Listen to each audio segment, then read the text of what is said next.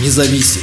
Новости Баренц Обзервер. Более трех миллионов рублей потратят на борьбу с беспилотниками в Мурманской области. Согласно проекту постановления правительства Мурманской области, из резервного фонда выделят более трех миллионов рублей на приобретение переносных средств противодействия дронам, нарушающим запрет о полетах. Напомним, что в апреле этого года в Мурманской области был официально введен запрет на использование беспилотников. Постановление подписал глава региона Андрей Чибис. Исключением станут беспилотники, которыми пользуются органы государственной власти. Постановление Постановление было принято не сразу. На какое-то время его отложили из-за широкого общественного резонанса. К началу июня 2023 года запрет на использование беспилотников ввели 58 регионов России. Подобный запрет существует в том числе в Архангельске, НАО и Карелии. Число запретов на использование дронов в регионах России значительно выросло после атаки украинских беспилотников на Кремль в ночь на 3 мая.